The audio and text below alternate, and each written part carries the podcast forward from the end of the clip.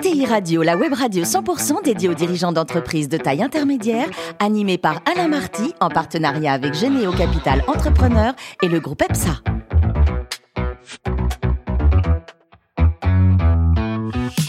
Bonjour à toutes et à tous, bienvenue à bord de ET Radio. Vous êtes plus de 43 000 dirigeants d'entreprises abonnés à nos podcasts et on vous remercie d'être toujours plus nombreux à nous écouter. Chaque semaine, vous pouvez bien sûr réagir sur les réseaux sociaux. À mes côtés pour co-animer cette émission, François Picard, associé de Génio Capital Entrepreneur et Antoine de Villepilière, associé du groupe EPSA. Bonjour messieurs.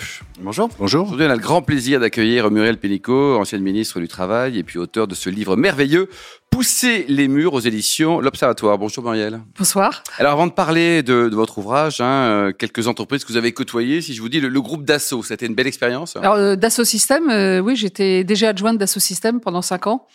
Et c'était passionnant parce que c'est vraiment une entreprise qui est aux pointes de l'innovation technologique. Euh, et que, de voir comment l'innovation technologique peut déjà, sur la manière dont on fait le design, l'éco-conception, etc. C'était déjà les sujets il y a 12 ans, mmh. donc c'était intéressant. Et puis, puis je suis allée dans une autre, une autre petite Voilà, un autre leader mondial aussi, voilà. euh, Danone, au changement de registre, mais aussi une belle expérience. Hein. Alors, Danone, j'ai passé 15 ans, dont 6 ans comme euh, directrice générale des ressources humaines, en charge aussi de l'innovation sociétale. Là aussi, avec l'innovation au cœur, je crois que c'est le point commun entre les deux entreprises. Euh, et puis euh, des fortes valeurs euh, euh, je dirais pas que social, c'est justement comment on rejoint l'économique et le social, et on dirait l'écologique aujourd'hui. On a fêté récemment euh, les 50 ans de l'anniversaire de, du discours d'Antoine Ribou à Marseille, oui. qui a Schools, le CNPF, le MEDEF de l'époque, mmh. et où il disait déjà que les ressources naturelles sont limitées, qu'il faut tout miser sur les hommes pour réussir et leur donner les moyens de réussir et de s'épanouir. Toujours d'actualité euh, aussi. Et que c'est ça qui ferait la performance économique durable. Donc voilà, il y a des gens qui, qui a tweeté déjà il y a 50 ans, mais il reste encore du boulot pour le faire aujourd'hui.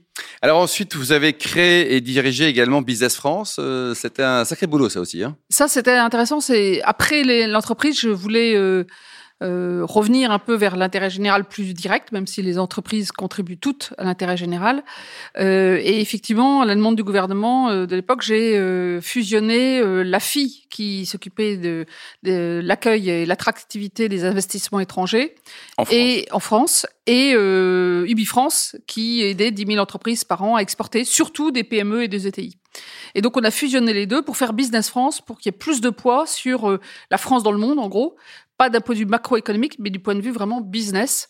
Euh, et avec euh, effectivement euh, sur le temps, ça. Puis il y a eu après, il y a eu Choose France. On a mis en place la French Tech, etc. On a eu quand même des, des beaux résultats sur l'accroissement des investissements Pas étrangers trop dur de gérer et l'export, notamment les baronnies, tout ce qui existait là-dedans. Là, vous avez fait quoi avec bon, pas... avec tact et doigté? Bah, il y a du, il y a des baronnies partout. Ça, ouais. Pas plus, pas moins. C'est un métier. Alors, en 2017, Muriel, vous devenez ministre. Franchement, vous attendiez ou pas à cette nomination? Non, pas du tout. Euh, moi, j'étais vraiment dans l'accompagnement du business, euh, et même si j'avais été DGRH, donc j'étais très surprise. J'ai même failli euh, ne pas être en France au moment où j'ai été appelée, parce que j'étais au Japon.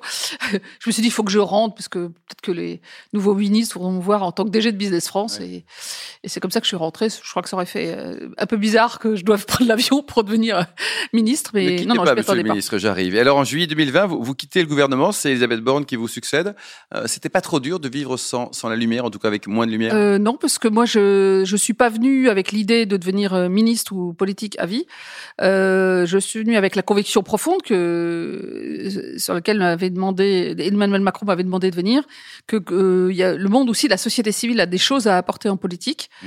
et je suis venue moi pour faire la réforme du code du travail pour, euh, en gros, libérer la capacité, la confiance dans la création d'emplois dans les PME euh, et dans l'ensemble des entreprises. Et puis euh, ensuite, j'ai fait la réforme de l'apprentissage, de l'égalité homme-femme, du compte personnel de formation et il y a eu euh, évidemment euh, le Covid, donc j'ai mis en place l'activité partielle pour toutes les entreprises, un million d'entreprises, ah, un million de salariés. En très peu de donc temps, euh, en trois ans et demi, je, je, me suis, comme on dit, je me suis pas ennuyée, mais j'ai eu la chance d'être à un moment où j'ai pu, avec plein de gens, mettre une empreinte positive sur euh, notamment l'emploi, sur la baisse du chômage dans, dans, le pays, et qui est une empreinte qui est durable. Je, on voit l'apprentissage qui continue à se développer, l'égalité homme-femme qui progresse, tout ça, c'est il y en a encore devant nous. Euh, donc j'ai eu cette chance-là. Donc au bout de trois ans et demi, ben, d'une certaine façon, pour moi, j'avais euh, le job était fait. Fait et vous savez, perdre un peu la lumière, c'est aussi, ben ça, voilà, les avant j'avais des menaces de mort tout le temps, ben j'ai pu re-avoir un logement non sécurisé. vous savez, il y a des il y a des choses très bien, c'est agréable de prendre le métro et d'aller en baie de Somme à pied sans, sans officier de sécurité. Donc non non, j'ai pas eu de problème de de revivre, reprendre la vie normale. J'ai trouvé ça très agréable. François. Oui, bonsoir. Alors, je voudrais profiter que vous connaissez très bien notre tissu économique et social pour euh, vous poser une question autour des ETI, puisque les, nos auditeurs sont principalement des dirigeants d'ETI. On manque d'ETI en France. Or, on sait bien, euh, les études le prouvent, que quand il y a une création d'emplois dans une ETI, mm. ça crée autour de trois emplois indirects. Alors, qu'est-ce qui nous manque en France, à votre avis, pour qu'on ait davantage d'ETI comparé heures, à certains de nos voisins voilà. 30 secondes et 3 heures, c'est ça? Alors, je pense que effectivement, la, force du tissu économique euh, allemand, euh, par exemple, italien, c'est vraiment son réseau de TI. Euh, nous, on a 4000 ETI en France, 4-5 000 selon les statistiques. ils en ont 15-18 000. Et c'est ce qui fait leur force à l'export. C'est vraiment le substrat de toute la vie économique. bon, on connaît un peu les, les, raisons. On a beaucoup investi sur des grands groupes et des grands groupes publics dans le, dans le passé. Je parle là de, depuis 40 euh, plus qu'on a euh, pendant un moment aidé les, les, finalement les PME à devenir des ETI. Il y a eu beaucoup de choses faites euh, quand même euh, récemment, de, dans, les, dans la fiscalité, euh, dans des accompagnements type BBI France, Business France pour l'export. Après, je pense que dans beaucoup de pays, des ETI, il y a une vraie culture entrepreneuriale qui existe en France, mais qui est basée aussi sur un patrimoine. Mmh. Et donc, on a un sujet qui est l'investissement. Parce que beaucoup d'entrepreneurs aujourd'hui se lancent. Il y a vraiment une, une envie d'entreprendre chez beaucoup de gens euh, et qui s'est même accru avec euh, la crise Covid, mais euh, avec beaucoup de gens qui n'ont pas forcément un patrimoine derrière eux, un patrimoine familial depuis plusieurs générations. Le réseau des, ETI, souvent, c'est des, il y a beaucoup d'entreprises familiales, pas que, euh, qui donnent une hein. certaine vision dans la durée. Euh, et donc je pense que euh, on a besoin de mettre autour de la table effectivement plus les fonds d'investissement sur ce sujet euh, et des acteurs qui acceptent d'investir moyen long terme. Parce que pour devenir ETI, il faut quand même investir beaucoup. Il faut investir dans un réseau commercial en France ou à l'étranger, il faut investir dans la R&D, il faut investir enfin L'outil de production. Euh, l'outil de production. Euh, la, on ne devient pas ETI juste en utilisant un, un, une faille de marché qu'on va remplir. Euh, une ETI, elle est forcément une entreprise qui est, qui est innovante. Et je crois que c'est là-dessus qu'on a encore euh, beaucoup à faire. Alors justement, vous parliez innovation et je sais que dans votre parcours, que ce soit chez Dassault ou Danone, vous avez toujours euh, aimé l'innovation. Si on relie l'innovation à l'emploi, aujourd'hui, on vit un paradoxe parce que beaucoup de chefs d'entreprise qu'on accompagne et même au-delà nous disent mais j'ai du mal à recruter, j'ai du mal à garder mes salariés. Alors qu'est-ce qu'il faut que les entreprises fassent? Comment peuvent-elles innover sur le plan presque social mmh. pour résoudre un peu ce paradoxe actuellement? Alors, je crois qu'effectivement, euh, on reviendra peut-être à l'autre sujet. Il y a, il y a deux, deux, gros défis en ce moment pour euh, les entreprises c'est euh, énergie et transition écologique et trouver les gens. Voilà, c'est les deux gros défis. Et je dirais, on n'est on n'est pas sur un lac. Là, on est déjà, comme on dirait, dans la route du Rhum. C'est déjà du gros temps. Il euh, faut éviter que ça devienne la tempête. Euh, il y a certains secteurs où c'est vraiment très très chaud. Alors, dans, euh, sous le mot pénurie de main-d'œuvre qui est vrai, on met des tas de choses différentes. Et ce pénurie de main-d'œuvre est vrai mondialement dans tous les pays développés. Hein. J'étais ambassadrice à l'OCDE, je peux vous dire que tous les pays développés ont le même problème. Mais il y a plusieurs raisons, et pour, comme toujours, pour trouver la solution, il faut bien identifier le problème. Il y a des secteurs où chroniquement on manque de compétences. Typiquement, euh, euh, euh les soudeurs, euh, les chauffagistes, euh, l'isolation thermique, les plombiers, les, dame, les, les plombiers. les couvreurs. Mais oh, ça fait 30 ans qu'on le dit, sauf que c'est toujours vrai. ça continue à fuir. Quoi. c'est pas que ça fuit, c'est qu'on n'en forme pas assez et qu'il n'y en a pas assez qui ont envie de faire ce métier. Et là, euh, si je puis me permettre, la réforme de l'apprentissage que, mm. que j'ai menée, que nous avons menée, a quand même aidé parce que certaines entreprises se sont saisies de ça. Par exemple, dès qu'on a mis en place la réforme d'apprentissage, Naval Group, une grosse grosse ETI, hein, c'est plutôt un grand groupe, euh, a mis en place une formation de soudeur. Soudeur, c'est pas un problème de rémunération, hein, c'est c'est très bien rémunéré, c'est un, un, métier de haute qualification, très recherché, très recherché. Euh, mais il euh, y a rien qui permet à un jeune de 12 ans de savoir que ça existe et à un jeune de 18 ans de se projeter dedans. Donc, euh, on a un gros, un gros boulot à faire sur l'orientation et, et, il faut, dans des métiers qui demandent une qualification et où, la, où on manque de flux, eh bien, il faut euh, investir à fond euh, les dispositifs pour faire d'apprentissage. Et se reconvertir aussi, se reconvertir aussi, ça peut être. Et, et alors, en reconversion, il y a énormément de gens, et ça c'est un effet du Covid, qui fait à la fois une fuite de la main-d'œuvre, mais aussi un, appel d'air pour d'autres. Par exemple, je pense que sur les chauffagistes, euh, l'isolation thermique, qui sont un domaine chronique, il faut absolument faire la présentation de ces métiers auprès des jeunes, auprès de cadres aussi qui ont envie de se reconvertir, sur le thème, vous allez contribuer à la transition écologique, parce que mm. c'est la transition écologique, elle passe par des choses concrètes. Donc, je pense qu'il y a des métiers euh, qui on ne pouvait pas recruter, où on peut recruter demain. Après, il y a des secteurs où il y a vraiment un problème de conditions de travail et de salaire. Euh, en plus, avec l'inflation euh, actuelle, en espérant qu'elle se maintienne autour des 6-7%, on est le pays qui a la plus faible inflation d'Europe, c'est dire grâce au bouclier, mis en place. Enfin, c'est pas garanti pour demain. Euh, eh bien, c'est sûr que les, les, salaires les plus bas, sur, en général sur les métiers plus difficiles, je pense dans, dans le domaine du soin, mmh. qu'il soit privé ou public, hein, on manque d'aides-soignants et d'infirmiers, mais enfin les conditions de travail plus salaire, ou l'hôtellerie-restauration. Et il faut aussi se le dire, dans l'hôtellerie-restauration, on a un problème de rémunération. Il y a beaucoup un problème de conditions de travail et d'organisation du travail. Quand vous devez venir très tôt le matin, vous revenez le soir. Enfin, ça, contribue. Et si je peux permettre, pour toutes les entreprises, on a quand même une petite révolution à faire sur le management. Euh, les jeunes d'aujourd'hui, bah, parce qu'on est tous euh, voilà, euh, chefs d'entreprise, dirigeants politiques, etc., ben, on est aussi parents. Ça ne vous a pas échappé, dans tous les jeunes que vous avez dans vos entreprises, de voir que le rapport au travail, il a changé. Alors, on peut se lamenter en disant, ah, ils n'ont pas le même engagement qu'on avait. On peut se dire, peuvent nous apprendre des choses parce qu'ils veulent un meilleur équilibre vie professionnelle, vie personnelle. Ils veulent être bien traités et être respectés. Ils veulent plus d'autonomie plutôt que 40 000 process et bureaucratie et réunionnite. Bah, ils n'ont peut-être pas complètement tort non plus. Donc, je pense que c'est dans les deux sens, mais c'est aussi à nous de faire évoluer euh, les approches de management pour euh, avoir euh, des, un environnement de travail qui est attractif pour les jeunes, mais aussi où ils peuvent avoir leur place pour apporter ce qu'ils ont apporté. Donc je crois qu'en fait, ça, ce, derrière pénurie de main-d'œuvre, je n'ai pas pris 30 minutes, j'ai pris plus que 30 secondes, on a quand même toute une série de sujets qui sont tous valides, mais on ne traite pas de la même façon euh, les différents sujets. Donc euh, il faut, tous, faut s'atteler à tous. Simultanément, Antoine. Bon, alors moi j'avais peut-être le, Shiva des sujets là, allez-y. Moi j'avais deux sujets, c'était sur la transition énergétique et sur euh, l'alternance. Donc vous y avez déjà partiellement répondu et du coup je vais improviser avec une question sur euh, votre expérience en tant que ministre. Vous parliez de ministre de la société civile et de ce qu'il pouvait apporter dans un gouvernement.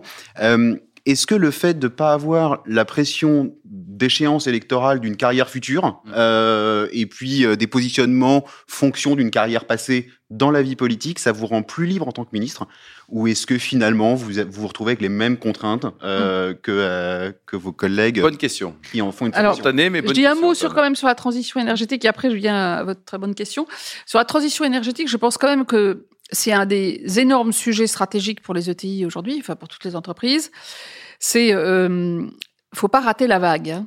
Là, c'est, je vais prendre l'image du surf après la route du Rhum. C'est pas moins de saison le surf, mais bon, euh, euh, parce qu'il y a un moment donné, on voit bien d'ailleurs même dans les fonds d'investissement, ça y est, ça commence à basculer. Il y a un moment donné où le risque de ne pas changer devient plus grand que le risque de changer. Mmh. Euh, de toute façon, quand on est entrepreneur, on change tout le temps. Hein, c'est le principe même.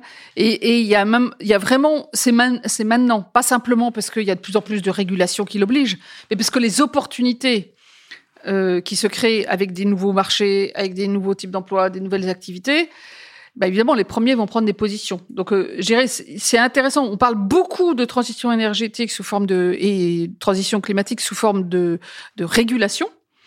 Mais je pense qu'il faut aussi vraiment dans toute entreprise se poser la question des risques opportunités et de comment on peut faire évoluer son marché, sa, supply chain, euh, en contribuant à cet objectif, mais aussi en prenant du coup des positions et on retourne sur l'innovation euh, de services ou euh, industriels ou techniques, qui me paraît important. Alors oui, euh, par rapport à votre question, la réponse est c'est en partie une question de tempérament, la prise de risque. voilà, mais quand même, euh, ça aide qui est une proportion, je dis pas tout, ça ne marcherait pas, une proportion de ministres qui viennent de la société civile et qui ne et qui ne viennent pas là pour faire carrière politique. Qui ne cherchent pas un CDI politique. Et, hein. ils cherchent pas un CDI dans la vie politique. Euh, je vais donner euh, un exemple euh, pour la réforme du code du travail. Euh, j'avais certains de mes collègues au gouvernement euh, qui me disaient bon bah a bien compris euh, toi t'es là pour là trois mois il y aura deux millions de personnes dans la rue euh, t'auras fait le job tu repartiras. Bon bah, non y a, on a travaillé avec les partenaires sociaux les parlementaires les entreprises il n'y a pas eu deux millions de personnes dans la rue et je restais mais ils avaient peur quoi. ils, ils, avaient, bah, ils avaient peur ils disaient moi j'y serais jamais allé quoi dit autrement. Et au moment de la réforme de l'apprentissage, aujourd'hui, c'est très consensuel l'apprentissage, tout le monde dit c'est formidable. Je peux vous dire que j'ai eu des attaques politiques terribles avec euh, des politiques appelant euh, à ma démission, etc. Et euh, pour des tas de raisons micro-politiques sur le moment, qui se comprenaient dans le moment, mais euh, moi, je faisais le choix politique. Une vraie vision. De la, de la que l'investissement, que la jeunesse c'était le plus important, versus un équilibre micropolitique du moment, qui était vrai aussi. Mmh. Mais c'est deux choix politiques différents. Alors là, oui. Et donc, quand je suis allée proposer cette réforme systémique complète d'apprentissage, parce qu'on n'aurait pas réussi en faisant une petite touche, hein, ça je le savais, euh, et que le président Macron m'a dit OK, okay euh, on savait que ça allait, euh, voilà, que c'était pas une réformette, voilà. Euh, donc parfois, alors, vous n'avez pas tout le temps de besoin de choses comme ça. Il y a des réformes que vous pouvez faire sans prendre ce risque. Mais de temps en temps, avoir quelqu'un qui a, qui évidemment joue le jeu les collectifs. Aucun ministre décide tout seul la réforme. Il faut, il faut évidemment l'approbation. Mais ça aide, ouais, ça aide à prendre des risques. Mmh. C'est être un peu entrepreneur dans le système. Antoine? Alors, euh, je vais encore improviser en fait parce que euh, je vais repartir sur la. Vous êtes bon en impro, hein. Je, voilà, je fais de l'impro. Euh, Moi aussi. C'est du cirque, chez ça. Exactement. Euh, oui, donc sur la transition énergétique, c'est un sujet qui me qui me passionne. Euh, effectivement, c'est le évidemment le grand défi. Il y a rien de très original à dire ça. en revanche, c'est un défi qui pour être bien traité doit être bien compris. C'est des mm. sujets qui sont techniques, qui sont complexes, qui souvent peuvent pas tellement se résumer à pour ou contre. Mm. Euh, et on a vu récemment qu'il y avait un plan de formation, euh, alors les ministres, euh, les fonctionnaires, les cadres de la fonction publique, sur les enjeux euh, énergétiques et écologiques. Est-ce que vous, quand vous avez déjà adressé ces sujets quand vous étiez dans le privé, est-ce que quand vous êtes arrivé au gouvernement, vous avez constaté une carence d'informations sur ces sujets-là, de connaissances techniques euh, Est-ce que vous avez fait le constat qu'effectivement, il y avait un besoin de former les gens à comprendre les enjeux? Parce qu'on peut comprendre un problème et lui apporter des mauvaises réponses parce qu'on n'a pas forcément les clés pour le comprendre. Alors moi, je dirais pas que je, avant d'être au gouvernement, je connaissais très bien ces sujets. Je les avais touchés dans l'entreprise, mais vous savez, il y a les degrés de profondeur du sujet. Par contre, quand j'ai été ambassadrice de France auprès de l'OCDE, c'est le sujet sur lequel je me suis le plus mobilisée. Quand, pendant mon temps d'ambassadrice, il y a eu deux, événements importants. Le premier, c'est évidemment la taxation internationale, mais ça, c'était de l'appui politique à la négociation. La négociation avait des aspects euh, techniques euh, de fiscalité qui n'étaient pas portés par les ambassadeurs. En revanche, au nom de la France, j'ai porté une initiative, euh, IPAC, c'est un programme de, pour le climat, et qui vise à quoi euh, À partir de cette année, on mesure, on va mesurer l'efficacité comparée de toutes les politiques publiques des différents pays dans la lutte contre le réchauffement climatique. Parce que avec des critères. Euh, avec des critères. Alors, euh, avec euh, méthode OCDE, on passe des mois à définir les critères, trucs croisés, etc. Enfin, personne ne discute les chiffres de l'OCDE parce que la méthodologie est très robuste. Et on a, pour l'instant, on avait, on n'a pas ça. On n'avait pas ça. Ce qui veut dire que chaque gouvernement dans le monde se dit, bon, moi, je pense qu'il faudrait faire de la rénovation thermique, qu'il mm. faudrait faire une taxation carbone, qu'il faudrait faire ceci, cela.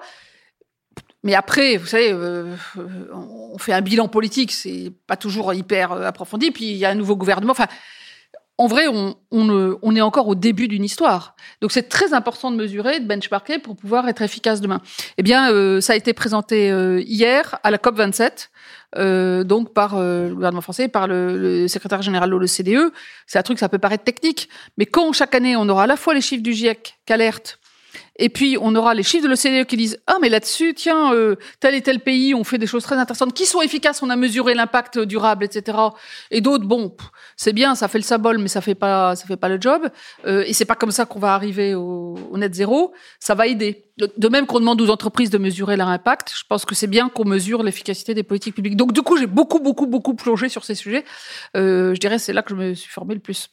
Euh, alors ce livre, Muriel, Pousser les murs, on a déjà parlé abondamment de votre expérience. Euh, Qu'est-ce qu'il y a de plus? Parce que si on a tout, tout dit, c'est pas la peine de l'acheter, Muriel. Oui, alors même en lecture rapide, je raconte quand même deux trois autres choses.